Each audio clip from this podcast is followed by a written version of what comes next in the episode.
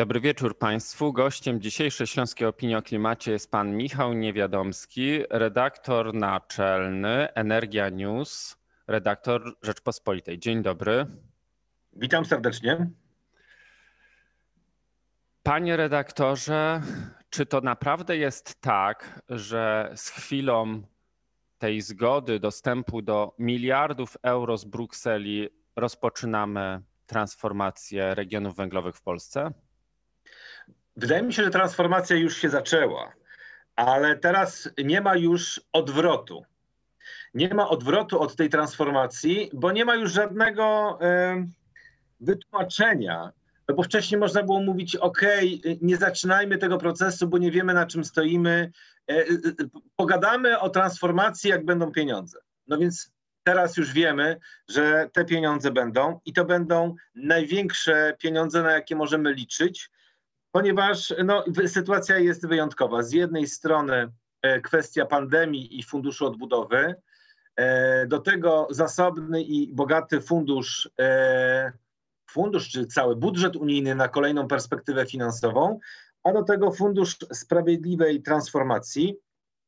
Czyli mamy cały worek pieniędzy i teraz jest pytanie, czy w związku z tym mamy też cały worek pomysłów, jak zmieniać polską rzeczywistość.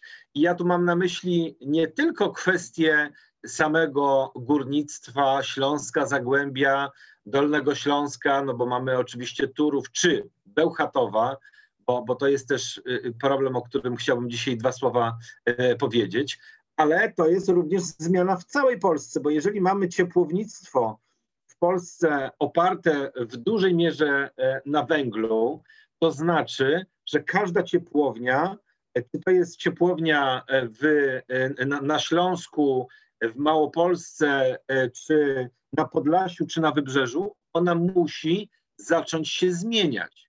Ona musi się transformować. I teraz nie ma już żadnego wytłumaczenia dla powstrzymywania tych zmian. I ci, którzy zrozumieli to już dawno, że the time is now, że ten czas to jest tu i teraz i zaczęli już pewne rzeczy robić, są już do przodu kilka kroków. I na pewno im będzie łatwiej pewne procesy przeprowadzać. Oczywiście mam tu na myśli to, co się wydarzyło w Wielkopolsce Wschodniej, czyli z jednej strony zapowiedź odejścia od węgla, ale z drugiej strony też zapowiedź gigantycznych inwestycji. Ktoś powie, ale to jest prywatny inwestor. Okej, tak, to jest prywatny inwestor, ale czy inwestor w postaci państwa ma być zawsze gorszy? No nie. Inwestor w postaci państwa też może przecież robić rzeczy nowoczesne, nowatorskie, innowacyjne, może być pionierem. Pytanie, czy ma na to odwagę? Pytanie, czy ma też do tego determinację? Bo jeżeli będziemy tylko celebrować skansen, no to wiadomo, że niczego nie uzyskamy i w sytuacji, kiedy inni zrobią już krok do przodu, my cały czas będziemy w tyle. No właśnie o ten skansen chciałem dopytać, bo z jednej strony powiedziałeś o tym, że potrzebujemy tego worka pomysłów, no ale takie pomysły się pojawiają. No, przed kilkoma tygodniami, miesiącami zostało zawarte porozumienie ze związkami zawodowymi, gdzie jest pomysł na to, że zrezygnujemy w polskiej grupie górniczej z węgla w 2049. Mamy pomysły w postaci polityki czy projektu polityki energetycznej państwa, gdzie mówimy o odejściu od węgla właśnie w ciepłownictwie, w miastach do 2030, a na wsiach do 2040. Więc tych pomysłów ciągle trochę mamy. Mamy również pomysły na tak zwane czyste technologie węglowe, więc jednak tych pomysłów trochę jest. Więc pytanie, co zrobić albo dlaczego te pomysły są może nie najlepsze? No więc pytanie jest oczywiście o kwestie technologiczne. Na co tak właściwie stawiamy? Bo ja uczestniczę w różnego rodzaju takich debatach, gdzie mówimy na przykład o tym, okej, to weźmy i zainwestujmy w paliwo przejściowe, jakim jest na przykład gaz ziemny. No ale tu jest też takie pytanie zasadnicze, na które należy sobie zwrócić uwagę, czy zasadnicze pytanie brzmi, czy my mamy czekać teraz na to, jak inni nas wyprzedzą w całym tym procesie transformacji, czy może my powinniśmy być w peletonie?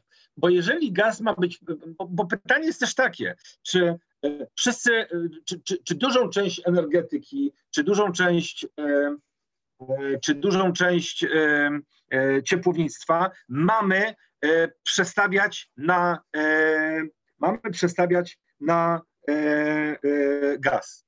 A może powinniśmy jednak skierować się jednak w kierunku po pierwsze odnawialnych źródeł, ale dwa, przede wszystkim pomyślenia, co ma to OZE stabilizować.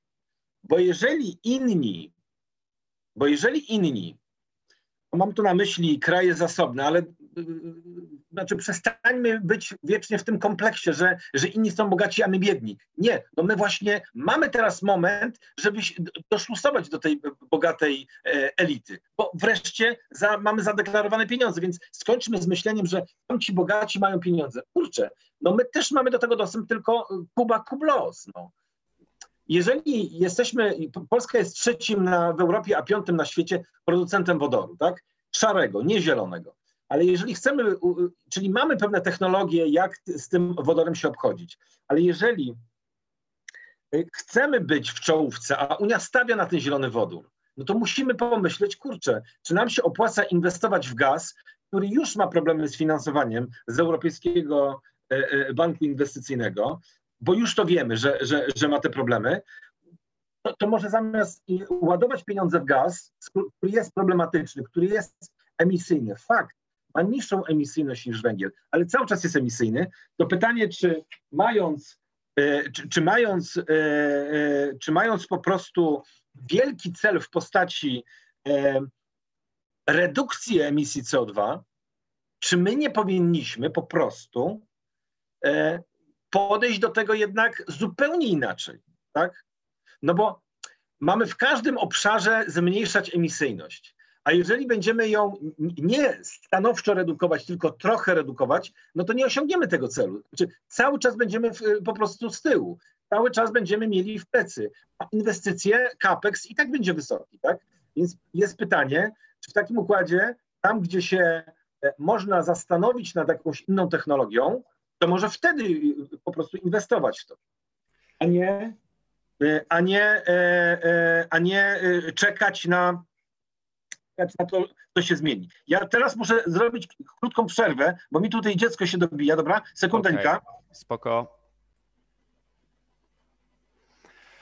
Poszliśmy dosyć głęboko w technologię, tymczasem ja chciałbym wrócić do tego momentu i do tych pieniędzy, bo proszę zwrócić uwagę na to, że na początku tego stulecia, kiedy nie mieliśmy takich pieniędzy na stole, jednak ówczesny prezes Rady Ministrów profesor Jerzy Buzek i wicepremier Janusz Steinhoff rozpoczęli wtedy te transformacje, więc pytanie, czy ta transformacja to tylko pieniądze?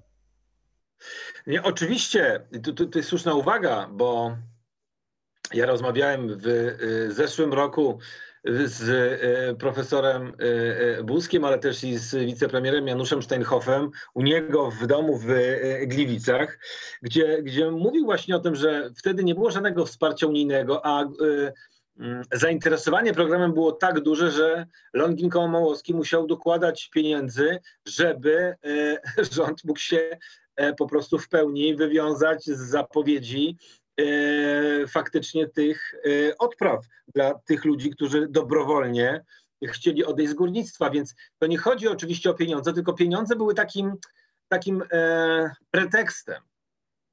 nie argumentem, były pretekstem, że no tak, my jesteśmy na takiej gorszej pozycji, bo mamy zapóźnienia. No tu oczywiście można szereg podawać przykładów, że zabory, różne inne rzeczy, ale już nie wchodźmy w zabory, bo w zabory już były dawno temu, mamy teraz XXI wiek. Pytanie jest takie, czy po pierwsze my chcemy tego dokonać, bo umówmy się, w 1998 roku Jerzy Buzek nie miał nad sobą bata w postaci unijnych norm i kar, bo myśmy wtedy w Unii nie byli. Tylko było wiadomym to, że gospodarka nie jest w stanie tego po prostu pociągnąć. Tak? Nie jest w stanie dokładać miliardów złotych do nieefektywnego górnictwa. I 20 lat minęło i myśmy trochę takie zatoczyli znowu koło, tak? Bo znowu mamy tony nikomu niepotrzebnego węgla, choć brutalnie to brzmi, który jest no, słabej jakości i jest też po prostu drogi w porównaniu z węglem, który jest na rynku światowym w portach ARA. Wiemy o tym, że ta cena jest na naszą niekorzyść. I teraz jest pytanie takie, czy my mamy determinację. Wydaje mi się, że ta chęć do zmiany jest po stronie obecnych decydentów w Warszawie, bo widzą to, że tego już się dłużej nie da utrzymać. Po pierwsze, że mamy dużą stagnację, bo o tym jeszcze też warto powiedzieć. Także jedna rzecz to jest oczywiście to, że mamy tą energetykę wysokoemisyjną, czyli drogą. Mamy najdroższy prąd w Europie na rynku hurtowym. Oczywiście ten prąd mamy w miarę relatywnie tani na rynku tym detalicznym, regulowanym dla gospodarstw domowych. Ale no cóż z tego, że gospodarstwa mają niską cenę, skoro przedsiębiorstwa nie tracą swoją konkurencyjność, a przemysł, który dużo tego prądu potrzebuje, ten przemysł energochłonny, który potrzebuje tej energii całkiem sporo, no traci swoją konkurencyjność i jak rozmawiam z przemysłem, słyszę takie zapowiedzi. My już nie postawimy tu kolejnej fabryki, bo wolimy to na przykład zrobić w Czechach, gdzie jest niższa stawka podatku VAT, przyjaźniejsze otoczenie prawne, a do tego jeszcze jest kwestia po prostu niższych cen energii, czyli koszty. Więc to jest jeden obszar, tak? Obszar kosztów, ale pytanie też jest takie, co ma być na Śląsku? No to jest też takie pytanie, które sobie warto też zadać. Z czego Śląsk ma żyć? Czym ma być ten Śląsk? Ma być zapleczem, czy ma być centrum? Czego centrum? Centrum przemysłowym? Jeżeli przemysłowym, to jakiego przemysłu? To są też takie pytania, które podczas dyskutowania o transformacji energetycznej warto sobie zadać. Czy to ma być przemysł energochłonny, wysokoemisyjny, niskoemisyjny, 4.0, czyli technologiczny, nietechnologiczny, surowcowy, niesurowcowy? Jakie? Czym ma być, z czego ma żyć Śląsk? Na Śląsku też trzeba chcieć mieszkać, bo o tym żeśmy rozmawiali podczas naszej debaty, że Śląsk się wyludnia. Niestety. Ludzie, szczególnie młodzież, wyjeżdża czy do Warszawy, czy wyjeżdża do innych miast i to jest też pewien problem. Ale zanim zaczniemy mówić o pomysłach na Śląsk, jeszcze chciałem znowu wrócić się o krok wstecz i zapytać, no odwołać się do tego skansenu, o którym piszesz, o tym, że Śląsk dzisiaj jest pewnego rodzaju skansenem. Pytanie moje jest, dlaczego jest tym skansenem i kto odpowiada za to, że Śląsk jest w dalszym ciągu skansenem? Na pewno nie odpowiadają za to ludzie ze Śląska. Dlatego, że ja nie mieszkam na Śląsku, ja mieszkam na Mazowszu, ale bywam na Śląsku. Zresztą mam w Warszawie wielu znajomych, którzy przyjechali za pracą do Śląska i są to, ja zawsze to podkreślam, ja 25 lat pracuję w zawodzie i przez wiele lat pracowałem w radiu, gdzie kierowałem działem wiadomości, czy to było radio publiczne, czy radio komercyjne. I zawsze osoby, z którymi pracowałem ze Śląska, to były osoby, które były najbardziej robotne, najbardziej ambitne, no i też nie powiem, ale bardzo innowacyjne. Innowacyjne, nie kombinatorzy, żeby to nie zabrzmiało jakoś tutaj w ten sposób, nie. Osoby, które miały własną inicjatywę. Więc ja nie powiem, że skansenem, Śląsk jest skansenem dlatego, że są ludzie. Nie, absolutnie nie. To nie chodzi o to. Ja uważam, że skansenem jest z tego względu Śląsk, że rząd nie chciał w żaden sposób mieć protestów społecznych i czy to był rząd Donalda Tuska, czy to był rząd Beaty Szydło, a później Mateusza Morawieckiego, no to był taki niepisany układ. My nie ruszamy górnictwa, a wy nie przyjeżdżacie na Warszawę, tak? Wszyscy byli zadowoleni, znaczy tylko strony były te zadowolone, a region się nie zmieniał. Ceny energii, jak były wysokie, były, są i będą, bo one będą tylko droższe teraz, a z drugiej strony no, nie reformowano tego sektora elektroenergetycznego tam, gdzie jest wiele źródeł wytwórczych. I wydaje mi się, że to jest też problem. Niestety związki zawodowe, które walczą w swoim jakby założeniu, tak? Walczą o dobro pracowników, de facto walczą tylko o to, żeby nie było zmian.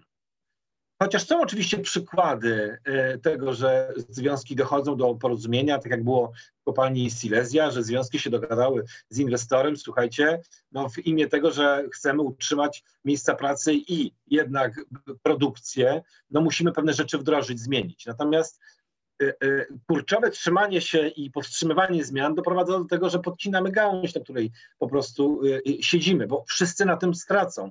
I to jest też taki moment, bo ja na to też zwracałem uwagę w którymś tekście, że 50% obecnych górników to są osoby do 40 roku życia, tak? Czyli to są tacy nasi, no ja już jestem po 40, ale to są generalnie nasi rówieśnicy, młodzi ludzie, którzy jeszcze do emerytury, tej takiej zwykłej emerytury, mają dobre ćwierć wieku. Emerytura górnicza jest oczywiście szybciej, bo ona jest oczywiście na specjalnych warunkach. Natomiast zasadniczo to są osoby, które są silne, generalnie zdrowe, no i na tyle młode, że mają jeszcze w sobie siłę do tego, żeby dokonać w swoim życiu dużej zmiany, tak? Uczymy się przez całe życie i to są osoby, które można przekwalifikować i tutaj naprawdę jest cała masa pomysłów. Czy to będą fabryki, o których Janusz Steinhoff o tym wspominał właśnie w rozmowie, że przecież fabryka Opla w Gliwicach była zasilana przede wszystkim osobami, które odchodziły z pracy w kopalniach. Tak, no bo górnik to jest robotny człowiek, nauczony etosu pracy z dziada, pradziada, który po prostu no, nie jest bumelantem, tylko jest przygotowanym do ciężkiej roboty chłopem, no, gościem. I dlatego zależy mi na tym, żeby wykorzystać ten potencjał, który tkwi w tych młodych osobach, właśnie do tej zmiany, czy to będzie termomodernizacja, czy to będzie fotowoltaika, czy to będzie budowa turbin wiatrowych, czy to będzie budowa jakichkolwiek elementów, na przykład do tego, żeby stawiać na Bałtyku farmy wiatrowe, no bo tych elementów będzie dużo, tak? Sejm wczoraj uchwalił ustawę offshore'ową, za chwilę będzie w Senacie, no i pewnie ona wyjdzie za chwilę, będzie wchodzić w życie. Znaczy, my jesteśmy też w takim momencie, gdzie będziemy budować nową architekturę systemu elektroenergetycznego. I ktoś to musi zbudować. Znaczy, jeżeli chcemy, żeby nasza gospodarka rosła, a wiele słyszę takiego sformułowania, budujmy local content, no tak, na Boga, budujmy tą lokalną gospodarkę, opierając się o te nasze... O tych naszych ludzi, o te nasze firmy. Wiele firm oczywiście jest związanych z węglem, ale teraz jest ten moment, żeby tą wajchę przesunąć w drugą stronę. I dlatego fundamentalnym jest to, o co pytasz, czyli to, kto blokuje zmiany. No właśnie związki, skoro rząd wychodzi z tego takiego układu na zasadzie to my nie reformujemy Śląska, ale wy nie najeżdżajcie na Warszawę, skoro wychodzi z tego i związki zawodowe zaczęły rozmawiać i jest to wstępne porozumienie, że do 49 roku będą zamknięte kopalnie, to znaczy, że jest ochota czy wola do zmian. No pytanie jest tylko takie, jak głębokie, jak szybkie będą te zmiany. Bo nie wydaje mi się, żebyśmy do 49 roku kopali węgiel na Śląsku. Przypomnę tylko, że Niemcy i Czesi zapowiedzieli, że kończą z węglem w roku 38. I właśnie o te zmiany chciałem zapytać. Teraz wydaje mi się, jest ten moment, żeby porozmawiać o tym, co na przyszłość. Wspominałeś o tym, że jest już gotowość, jest już wola na to, żeby tę wajchę przestawić, że z drugiej strony pojawiają się lokalne debaty, mam tutaj na myśli również Forum Nowej Gospodarki, gdzie zaczyna rozmawiać się o tych przemianach związanych z tą gigantyczną szansą, jaką są pieniądze europejskie i ten Europejski Zielony Ład. Jakie wnioski z tych debat, w których uczestniczysz, wynikają? O jakich marzeniach zaczynają mówić mieszkańcy Śląska, bo oni wydaje się być bardziej gotowi są na te zmiany? I na ile twoim zdaniem te pomysły, które się pojawiają, są realistyczne, są innowacyjne, są konsekwencją właśnie tego, tej robotności, gramotności i kreatywności mieszkańców regionów górniczych, takiego regionu jak Śląsk? No, na pewno widać chęć i to jest też takie napawające takim dużym optymizmem to, że jest wola zmiany nie tylko w kontekście tego, że ta zmiana musi przyjść i no wiemy, że klimat jest ważny, że czyste powietrze jest też ważne, no bo dla mnie jest szokiem, kiedy ja mieszkam akurat pod Grodziskiem Mazowieckim i mam tutaj faktycznie czyste powietrze, a pamiętam taką wizytę w Gliwicach czy w Zabrzu rok temu. No przyznam się szczerze, było to dla mnie szokiem dużym, tak? Kiedy, jak ja to mówię, widzi się, czym się oddycha. Oczywiście to nie jest tylko kwestia Śląska, bo ta niska emisja jest w całej Polsce. Jak odwiedzam rodzinę w Nowym Sączu, to tam też niestety widzę, czym się oddycha. Ale to, co mnie jednak gdzieś napawa pewnym optymizmem, to to, że rozmawiając czy przysłuchując się różnym debatom, dyskusjom, słyszę to, że ludzie chcą zmieniać, bo widzą to, że dzieci chorują, że dzieci mają astmę, że to zanieczyszczone powietrze skraca życie, mówiąc krótko, tak? I że jest olbrzymia taka wola, żeby żyć w lepszych warunkach, tak? Bo to też pada często podczas tych różnych rozmów, że my chcemy wyższej jakości życia. Tak. I tą wyższą jakość życia, i wydaje mi się, że to jest też jeden z takich fundamentów sprawiedliwej transformacji, nie tylko, że człowiek ma być w centrum tej sprawiedliwej transformacji, ale że celem też tej transformacji jest to, żeby godnie żyć. No bo na Boga, czasy grzebania się w węglu, po prostu muszą odejść do lamusa. Czas wyjść w przenośni nie tylko, wyjść na powietrze, wyjść do słońca, tak? I to jest też taki moment, żeby też zająć się tym naszym skrawkiem, który jest, tym naszym poletkiem. I podczas tych rozmów też jeden z socjologów zwraca uwagę na to, żeby przytrzymać ludzi, którzy tutaj są, bo to jest też ten problem tej depopulacji, tak? Czyli jeżeli młodzież ucieka z danych regionów, to jest to samo, ten sam problem ma Wielkopolska Wschodnia, bo jeżeli z Konina ucieka młodzież, nie wiem, do Poznania, do Warszawy, do Berlina, gdziekolwiek, no to kto ma wykonywać tę trudną robotę? Kto ma dokonywać tych zmian? Kto ma wymyślać pewne rozwiązania, jak nie młodzi? No to młodzi mają w sobie tą werwę, ale też tę siłę i tą taką, ten taki power w sobie, że mimo tego, że jest ciężko, że jest trudno, to młodzież się nie poddaje, tak? I młodzież wychodzi i pewne rzeczy wymyśla, albo protestując na ulicach, albo wymyślając nowatorskie, innowacyjne rozwiązania, dzięki którym możemy się później cieszyć z tego, że jest nam wygodnie pewne rzeczy po prostu robić, tak? Że mamy, nie wiem, konto w internecie, ale konto w internecie mamy dostępne przez komórkę i przelewy możemy robić przez komórkę. Ktoś te innowacje wymyślił. Jeżeli młodzież ucieka z danego regionu, to jest bieda. To jest bieda, bo to znaczy, że będzie tak, jak było.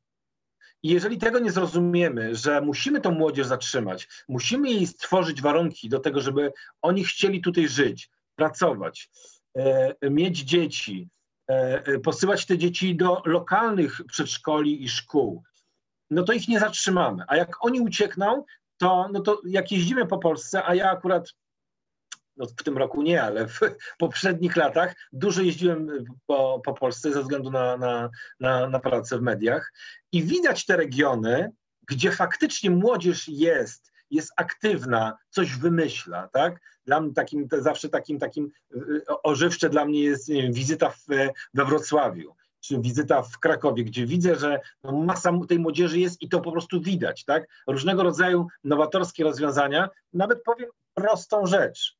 Pamiętam, kiedyś wylądowałem we Wrocławiu i żeby się dostać do tego, no i nie mam biletu.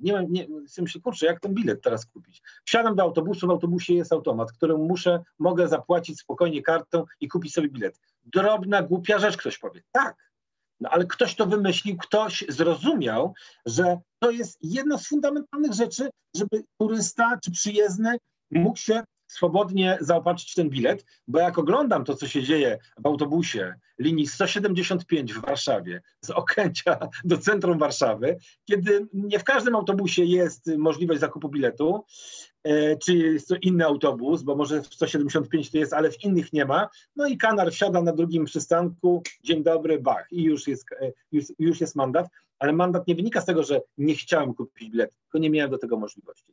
I to jest też taka rzecz, która jest szalenie ważna. Jeżeli nie zatrzymamy młodzieży, nie zatrzymamy ludzi, którzy chcą zmieniać, którzy są naszymi ambasadorami zmiany, no to będzie ten problem. No dobra, to mówiliśmy o tym, żeby zrobić wszystko, żeby zatrzymać młodzież, bo młodzież to kreatywność, młodzież to power i młodzież to potencjał do zmiany, ale właśnie o tej zmianie chciałem powiedzieć, bo co wynika z twoich przysłuchiwań się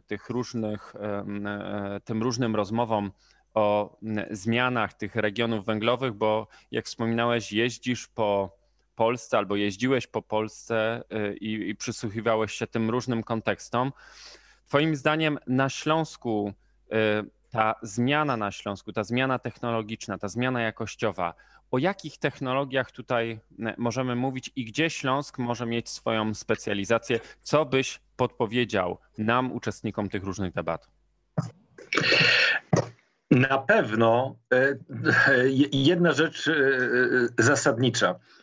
Oczywiście mamy problem z monokulturą, tak? No to monokultura gospodarcza to jest też pewna problematyka, z którą się borykano na przykład w Wielkopolsce Wschodniej. I tam szef Agencji Rozwoju Regionalnego, pan Maciej Sitek, zwracał na to uwagę, że byli w jednej monokulturze i chodzi o to, żeby nie stworzyć drugiej monokultury. No bo wiadomym jest, że każda monokultura się kiedyś tam jakoś w jakimś sensie kończy, tak?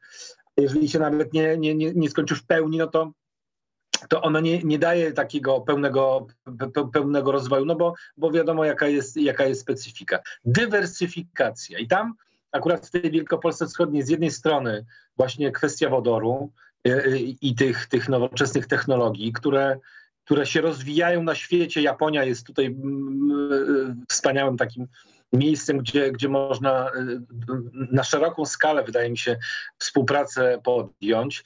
Z drugiej strony oczywiście termomodernizacja i to jest gigantyczny projekt termomodernizacji, ale to w całej Polsce. I do tego za chwileczkę jeszcze będę chciał wrócić. No i oczywiście odnawialne źródła energii, czyli farma wiatrowa, czy farmy wiatrowe i farmy fotowoltaiczne. To, co na pewno warto na Śląsku, i to wyniknęło też z Forum Nowej Gospodarki, z tych rozmów, to to, że jakby nasłonecznienie na Śląsku jest pewnie zbliżone, a nawet pewnie ciut lepsze niż na Mazowszu czy w innych regionach, więc fotowoltaika oczywiście może być instalowana, ale może być też składana, czyli gigafabryka paneli fotowoltaicznych, całych zestawów, bo zestaw fotowoltaiczny to nie jest tylko ten panel z tymi plackami krzemu, tylko to jest również no całe osprzętowienie, kable, do tego jest też i kwestia sterowania, kwestia przerabiania prądu, który jest wygenerowany w ogniwie do tego, jaki prąd płynie później do umownego gniazdka. Więc tutaj tych podzespołów jest całkiem sporo i tutaj my jako polskie firmy, z tego co pamiętam, między 30 a 40% komponentów do takiego zestawu fotowoltaicznego wytwarzały, czyli no naprawdę jest już pewien potencjał i ten potencjał ewidentnie trzeba rozwijać. Ale Śląsk to jest również zagłębie przemysłowe, to jest takie serce przemysłowe, czyli jeżeli mamy stalownię, jeżeli mamy plan budowy wiatraków na morzu, no to dużo elementów można przecież konstruować, robić właśnie w tym miejscu. Ale nie tylko, bo jeżeli mamy na Śląsku uczelnie techniczne, jeżeli mamy na Śląsku politechnikę, na której się kształcą inżynierowie specjalizujący się choćby w wodorze, tak? Bo przecież ten wodór, my mamy doświadczenia z tym wodorem, to powinniśmy wykorzystać ten potencjał właśnie do rozwoju. Być może potrzebujemy wsparcia z Warszawy, wsparcia takiego na szczeblu centralnym, żeby pojechać do Japonii i tam zadzierzgnąć współpracę na szczeblu właśnie uczelnianym.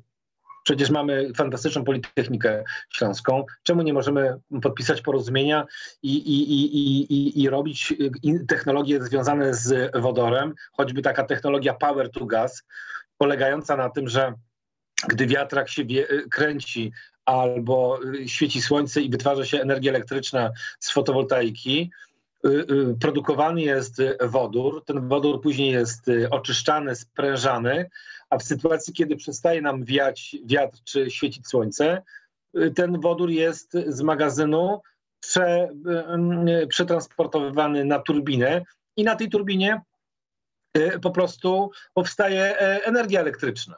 I mamy po prostu źródło stabilizacji tych źródeł pogodowo zależnych, czyli wiatrowych i słonecznych. To jest taki moment, gdzie warto się zastanowić, czy aby w tym kierunku nie pójść, bo rozwiązania, które już są dostępne na rynku, na przykład te rozwiązania gazowe, tak jak żeśmy wspomnieli, gaz jest oczywiście, może być paliwem transformacji, tylko pytanie, czy musimy inwestować w coś, co ma być paliwem transformacji, czy może zainwestujmy coś, co będzie już paliwem po transformacji, czyli paliwem przyszłości. Tak samo z transportem ciężkim. Ja tak zastanawiam się czasem, tak, czy budowanie stacji na przykład LNG do zasilania transportu ciężkiego. Oczywiście mamy niższą emisyjność, tylko taki ciągnik w LNG jest 40% droższy od ciągnika dieslowskiego technologii tam w standardzie Euro 6. No to może przekierujmy część środków na to, żeby popracować nad ogniwami wodorowymi właśnie dla transportu ciężkiego. No właśnie, jeśli mówimy o transporcie, ja ostatnio miałem okazję rozmawiać z człowiekiem i poruszyliśmy kwestię dla Śląska może bardzo ciekawą, istotną, przyszłościową, a ja przyznaję szczerze, na Śląsku nie spotkałem się jeszcze z taką dyskusją, ale chciałem poznać twoje zdanie. Chodzi właśnie o elektryfikację transportu i nie tyle o elektromobilność i stacje do ładowania i samochody elektryczne, ale na przykład silniki elektryczne, a jak wiemy doskonale, silniki elektryczne mogą mieć bardzo powszechne zastosowanie. Chcę o tym porozmawiać dlatego, że przecież no, nie jest to żadną tajemnicą, że sektor automotive jest dosyć mocno obecny na Śląsku. Jak uważasz? Znaczy powiem tak, za 30 lat, kiedy Unia Europejska, mam nadzieję, osiągnie neutralność klimatyczną, większej rzeczy będziemy mieli na prąd. Znaczy to musimy zrozumieć, że w tym kierunku to idzie. Będzie elektryfikacja naprawdę wielu różnych obszarów, czy to jest transport, czy to są inne obszary, które dotychczas były jakby zależne od fossil fuel, czyli tych paliw kopalnych. I na pewno jesteśmy przed tą rewolucją. Będziemy oczywiście dla tej zelektryfikowanej gospodarki potrzebowali więcej energii elektrycznej, stabilnych dostaw. Tak? To jest oczywiście też pewne wyzwanie, w jaki sposób stabilizować te źródła pogodowo zależne. Natomiast tutaj ewidentnie transport będzie musiał być zelektryfikowany, czy to będą samochody elektryczne, ale czy na przykład to, nad czym Śląsk myśli, z tego co wiem, czyli wprowadzenie takiego monoraila, czyli takiej kolei, która jest usadowiona na szynie, na takiej estakadzie i nie burząc infrastruktury, która już jest, a aglomeracja śląska jest taką zwartą w miarę aglomeracją, po prostu zachęcić mieszkańców do korzystania nie z własnego tam Opelka czy Volkswagenika, tylko do tego, żeby wsiąść w pociąg i przejechać pociągiem. Ja zachęcam oczywiście wszystkich do jazdy pociągiem z tego względu, że pociąg jest oczywiście mało emisyjny, nie powiem niskoemisyjny, ale mało emisyjny, a w planach PKP Energetyka ma do 2030 roku 85% energii pozyskiwać ze źródeł odnawialnych, czyli to będzie faktycznie, tak jak zapowiada to kolej, zielona kolej. I wtedy mając do wyboru taką zieloną kolej, a ta zielona kolej nam umożliwia dostanie się do centrum miasta, z punktu A do punktu B, no bo dworce kolejowe są w centrach, były w centrach miast budowane i wokół tych centrów się miasto przecież odwijało, wokół tych dworców, to wydaje mi się, że to jest na pewno przyszłość. Samochody elektryczne oczywiście, tak? Izera, która ma być budowana w Jaworznie, będzie pewnym impulsem, ale ja mam też taką nadzieję, że wpływ jednego będzie powodował oddziaływanie na innych, tak? Czyli to, że Izera będzie montowana w Jaworznie, to również, mam nadzieję, będzie wpływać na to, że fabryki w Tychach czy fabryka w Gliwicach również będą produkować elektryczne samochody. Bo w tym kierunku zmierzamy i to, co żeśmy powiedzieli na początku, ten cel 55% redukcji emisji CO2 w stosunku do roku 90. jest gigantyczne wyzwanie. My chyba jeszcze sobie nie wszyscy zdajemy sprawę z tego, co nas czeka w najbliższych latach. Ta najbliższa dekada, która się zaczęła, to jest dekada, która naprawdę gigantycznie nas zmieni i później po 30 roku już będzie o wiele łatwiej do tej neutralności klimatycznej zmierzać. No bo to jest tak jak z dietą. Ja byłem na diecie Dąbrowskiej w czerwcu, udało mi się zrzucić 10 kilo. No to pierwsze 2 tygodnie na diecie Dąbrowskiej to jest po prostu mega ciężko. Chce się jeść. Ja akurat nie jem mięsa od 20 kilku lat, więc ja nie mam tam ochoty na parówkę czy na kotleta, no ale tego chlebka by się zjadła. Tu chlebka niestety nie można. Marcheweczka, może jedno jabłuszko, buraczek i tyle. No więc tutaj przed nami też jest wyzwanie. Oczywiście, tylko mówię, są na to fundusze zarezerwowane. Samorząd, te szczeble samorządu, to na co ty zwracałeś uwagę ostatnio, tak? Muszą się dogadać, gminy, województwa, po prostu tutaj musi być ewidentnie flow, jak to mówi młodzież, wsparcie Warszawy i te wnioski trzeba pisać, bo pieniądze mogą być uruchamiane już w 2022 roku na te projekty. Projekt oczywiście musi być dobrze przygotowany, natomiast Śląsk może być świetnym właśnie miejscem produkcji silników elektrycznych. Jest zaplecze inżynieryjne w postaci fantastycznej uczelni, jaką jest Politechnika, więc przytrzymać tych ludzi, stworzyć im warunki do pracy i powiedzieć: słuchajcie,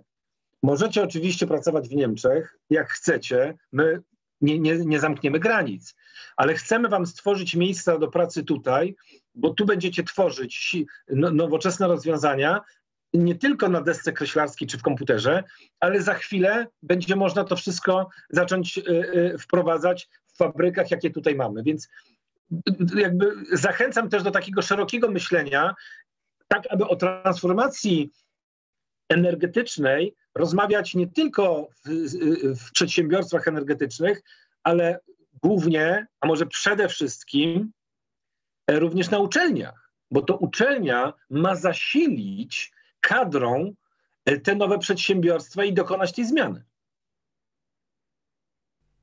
Bardzo dziękuję za tę dzisiejszą rozmowę. Gościem dzisiejszej Śląskiej Opinii o Klimacie był Michał Niewiadomski, dziennikarz Rzeczpospolitej, redaktor prowadzący energianews.pl. Dzięki serdeczne. Dziękuję bardzo. Dobry wieczór Państwu. Gościem dzisiejszej Śląskiej Opinii o Klimacie jest Marta Anczewska, WWF Polska. Dobry wieczór. Dobry wieczór Państwu. Dlaczego teraz nagle zaczynamy tak dużo mówić o sprawiedliwej transformacji?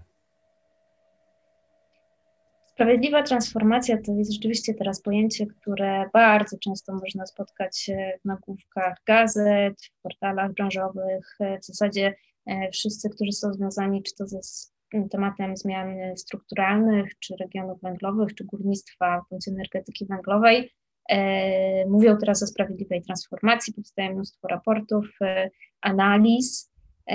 No i jest to temat, który teraz rzeczywiście jakby zyskał taką widoczność, dlatego że w nowej perspektywie finansowej Unii Europejskiej na lata 2021-2027 został wydzielony dedykowany fundusz Sprawiedliwej Transformacji, który ma wesprzeć odchodzenie od węgla w Europie, a konkretnie łagodzić skutki ekonomiczne i społeczne tego procesu.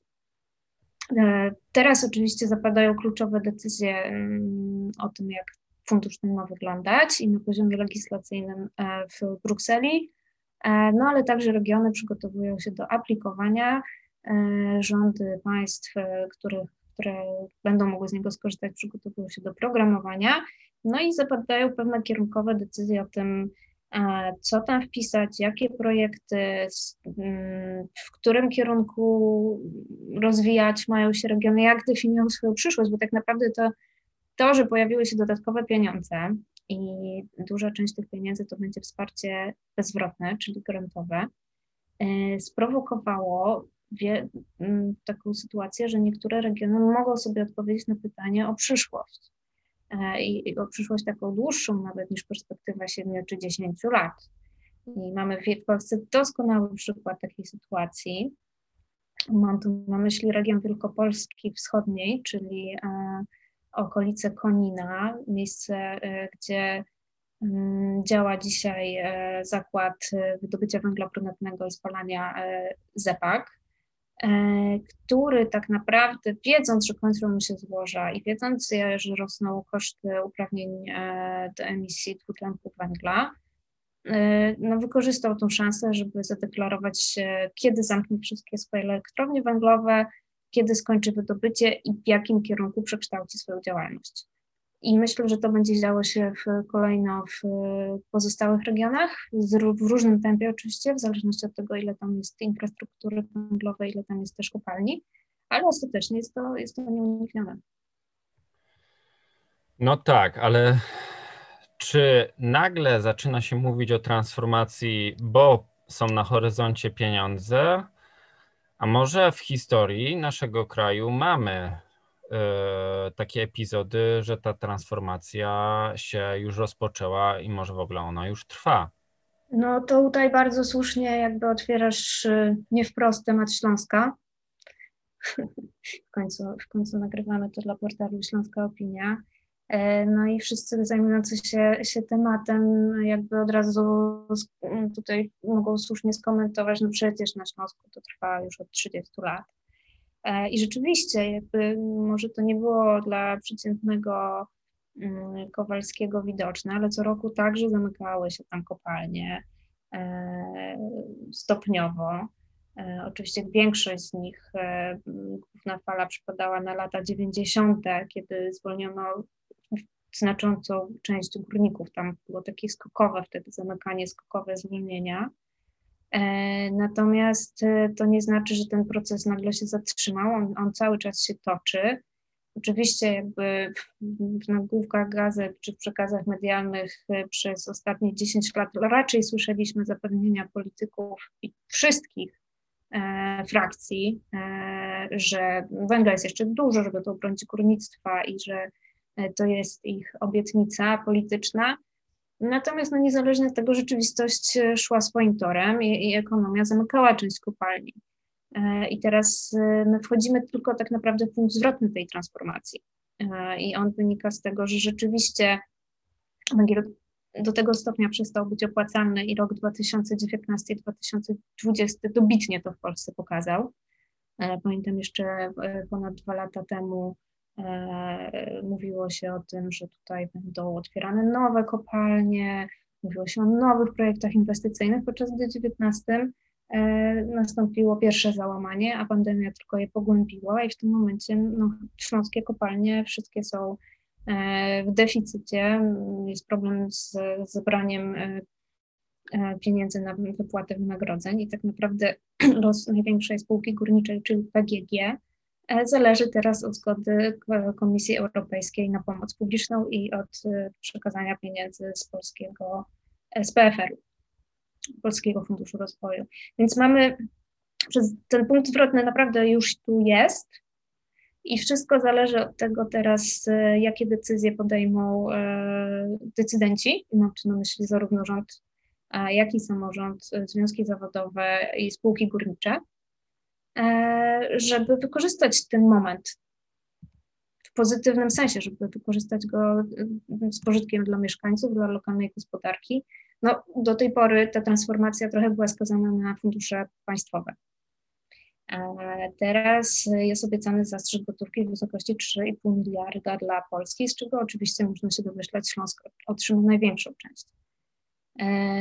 I one powinny naprawdę być wykorzystane z głową na pobudzenie lokalnego rynku pracy, stworzenie takich przedsiębiorstw, które będą realną alternatywą dla górnictwa, czyli zapewnią tą wartość dodaną w produkt krajowy w takiej samej wysokości, ale także zapewnią miejsca pracy i zadbać o to, żeby osoby, które stracą zatrudnienie, płynnie przeszły do zatrudnienia w nowych zakładach. I o tym teraz właśnie od 1,5 roku rozmawiamy na Śląsku.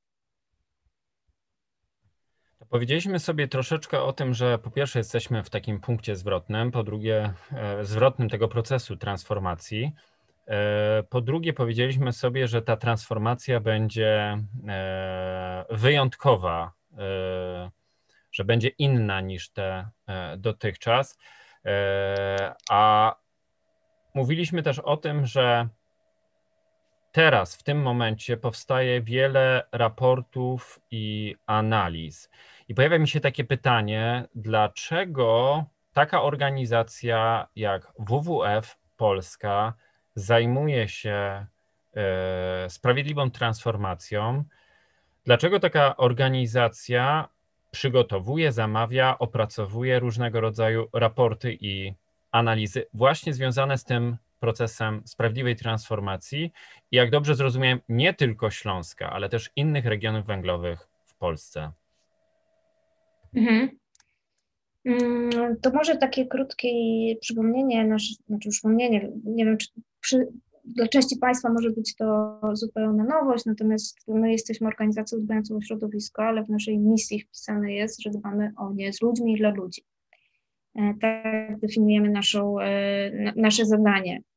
Oznacza to mniej więcej tyle, że no nie chcemy chronić przyrody kosztem społeczności lokalnych czy kosztem jakichkolwiek społeczności i widzimy jakby dbanie o ich dobrobyt, dbanie o ich bezpieczeństwo jako integralną część dbania o zachowanie środowiska naturalnego i powstrzymanie jego degradacji. W związku z tym, jeśli spojrzymy na to, czym ja się zajmuję, czym zajmują się moi koledzy i koleżanki z obszaru klimatycznego, no to naszym głównym zadaniem jest oczywiście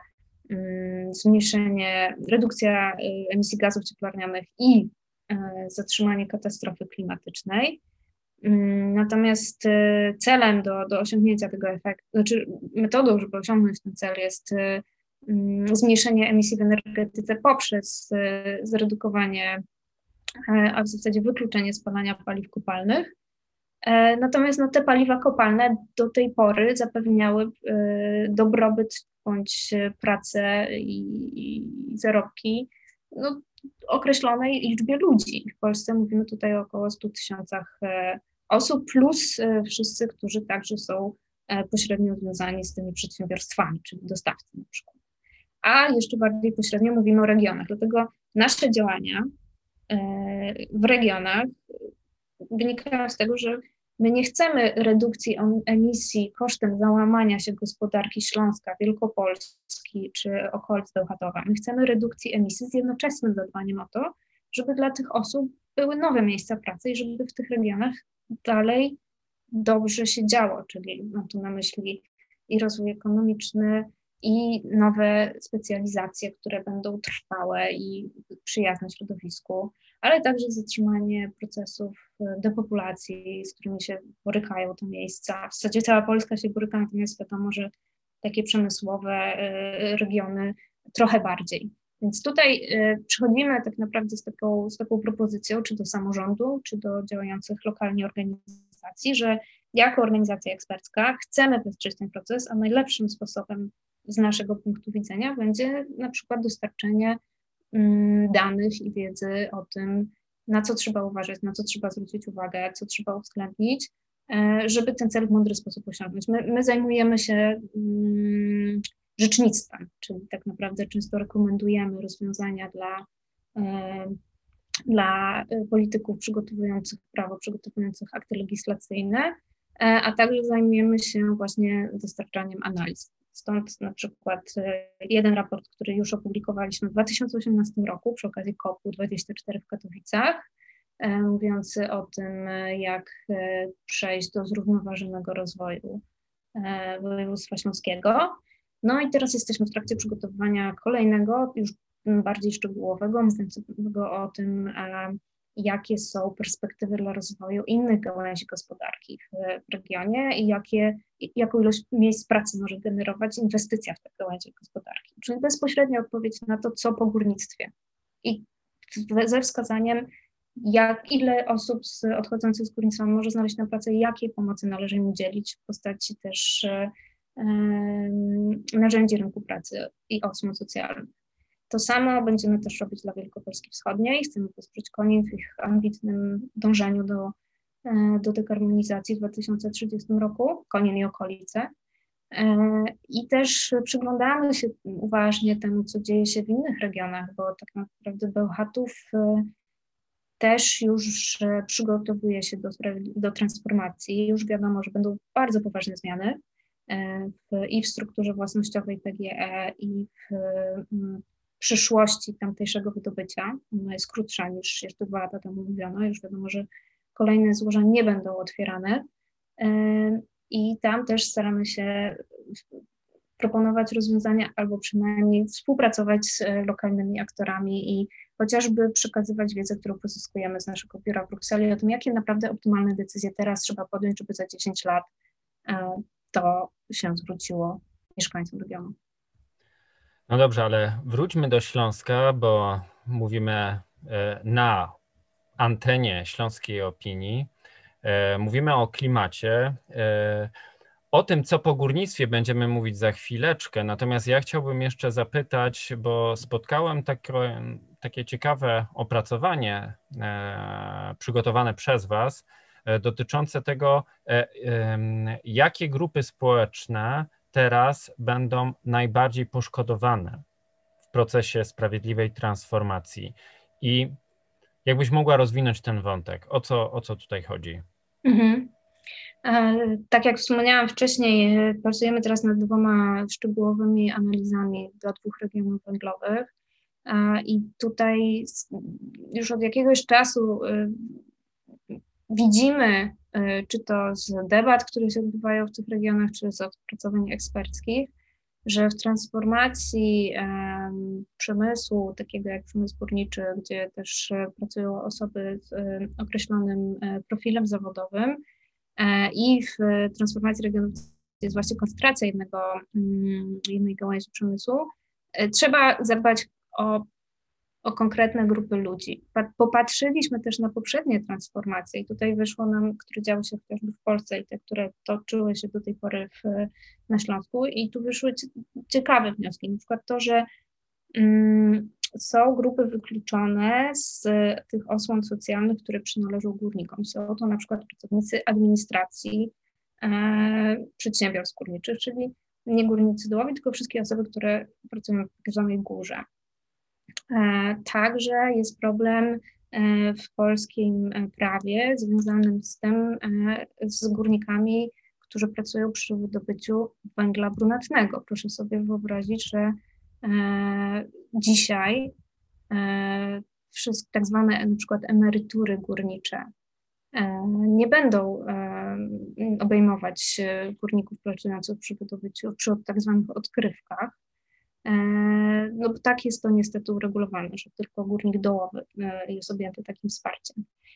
To są pewne rzeczy, które podnosimy i to nie jest tak, że my to odkryliśmy. O tym się bardzo dużo mówi, mówią o tym zainteresowani, czy to osoby, które były związane z górnictwem, czy dzisiaj są, mówiły o tym związki, także na przykład węgla brunatnego z konina, związki zawodowe, natomiast ciągle nie pojawiły się adekwatne rozwiązania. I to jest też dlatego ten zwrotny moment, można by to dzisiaj zaadresować. Dalej, jeśli już popatrzymy na samych górników, no to z analiz, które wykonali dla nas ekonomiści z Instytutu Badań Strukturalnych wynika, że narażeni, znaczy szczególną opieką należy otoczyć młodych górników dołowych, bo w całym obrazku transformacji, który oczywiście musi być rozłożony na lata, to oni będą mieli większe wyzwania, ponieważ część starszych górników naturalnie odejdzie na emeryturę. Część uda się jakby poprzesuwać między zakładami do czasu osiągnięcia wieku emerytalnego. W końcu będzie też jakaś część, która otrzyma pakiety odejść dobrowolnych. Natomiast ci młodzi górnicy do 35 roku życia, którzy są jeszcze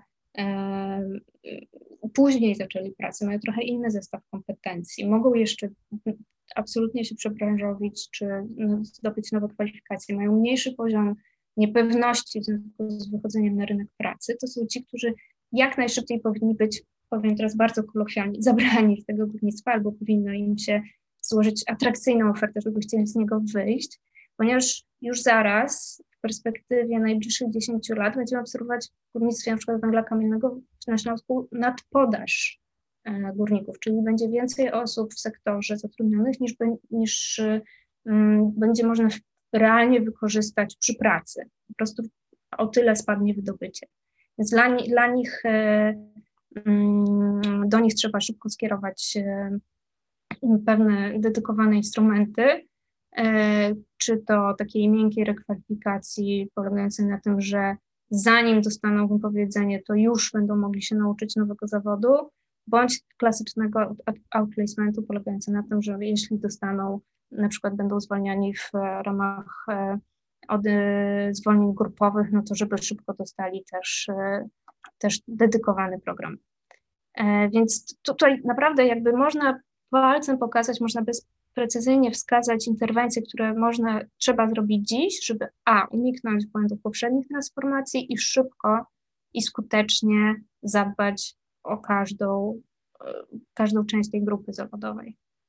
No jest jeszcze administracja, są jeszcze rodziny górników, to też jest taki trochę temat nieporuszany do tej pory, poruszany w negatywnym kontekście historii o tym, co kiedyś złego się wydarzyło, natomiast dzisiaj przydałoby się na tu i teraz przeprowadzić analizę, ilu górników jest jedynymi żywicielami rodziny. W związku z tym, dla ilu rodzin będzie trzeba przygotować wsparcie.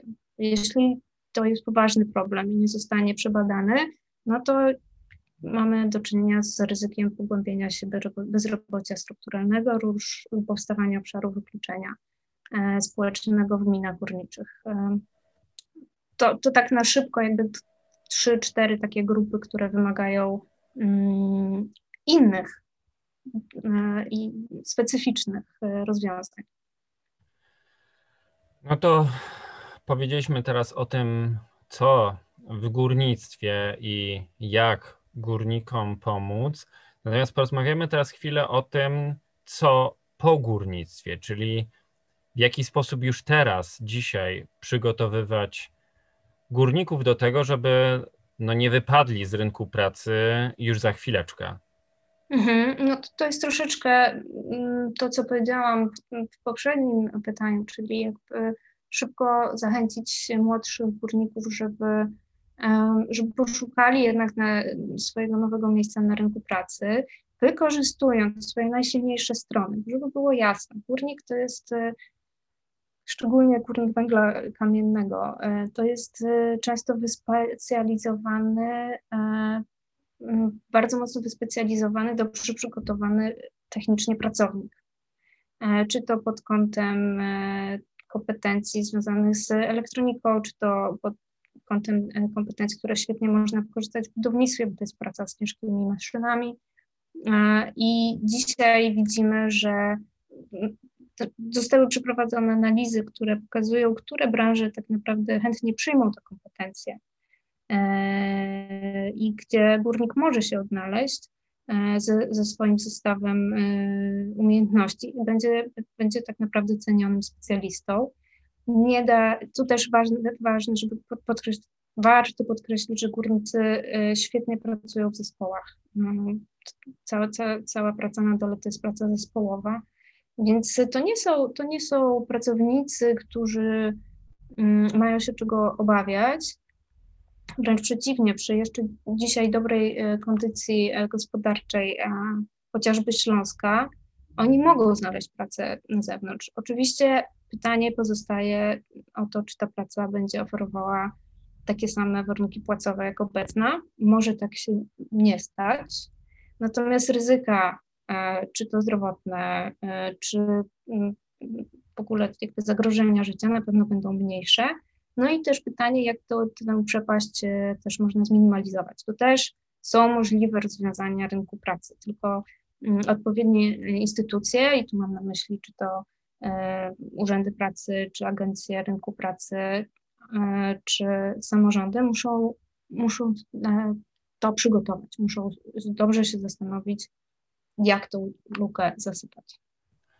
Właśnie, ale o tej luce chciałem porozmawiać na chwilę, bo interesuje mnie to, czy w ramach Twojej pracy, tych analiz, raportów, które rozpoznajesz, pojawiają się rekomendacje dotyczące innych sektorów, innych branż, gdzie właśnie górnicy przy tych ich dużych kompetencjach i fachowości bez większego problemu mogliby znaleźć zatrudnienie. Tak, tutaj z analiz wynika, że są po pierwsze 3 takie branże, które najbardziej pasują do kompetencji górników. Jest to w dalszym ciągu energetyka, oczywiście to energetyka, ale rozumiana szeroko, czyli nie koniecznie jako węglowa, ale także źródła energii, odnawialne źródła energii. Jest to także budownictwo, ale nie jako takie bardzo prosto rozumiane, czyli budowanie dróg, tylko bardziej już zaawansowane i mam tu na myśli na przykład budowanie tuneli czy skomplikowane systemy chłodnicze czy grzewcze, czy wszelkie działania związane z tak bardzo potrzebną obecnie termomodernizacją. Jest także temat przetwórstwa przemysłowego, który chociażby na Śląsku jest tym kierunkiem, który też jest wskazywany jako szansa na dalszy rozwój. Więc tu jest naprawdę jakby, są to branże, które jednocześnie mogą przyjąć górników i jednocześnie mają potencjał rozwoju w danym regionie i są w stanie zapewnić dobrobyt całemu regionowi, no bo oznacza to też wtedy, że będą miejsca pracy dla rodzin, oznacza to też, że miasta będą dalej się rozwijać, więc górnik oprócz tego, że będzie miał pracę, to jego otoczenie także nie będzie podupadało. Więc to są takie najbardziej atrakcyjne kierunki. Oczywiście jeszcze popatrzymy szerzej właśnie na specjalizacje regionalne, chociażby Śląska. No to będzie to w dalszym ciągu motoryzacja, tylko już trochę zmieniona, bo to nie będą fabryki samochodów na paliwa stałe, tylko to będą już bardziej samochody elektryczne. Teraz w zeszłym tygodniu, zdaje się, czy w tym, zapadła decyzja o otwarciu fabryki polskich samochodów elektrycznych w Jaworznie i myślę, że to też nie jest decyzja, nie jest to przypadkowa lokalizacja. W Jaworznie znajduje się jedna z większych elektrowni węglowych w Polsce.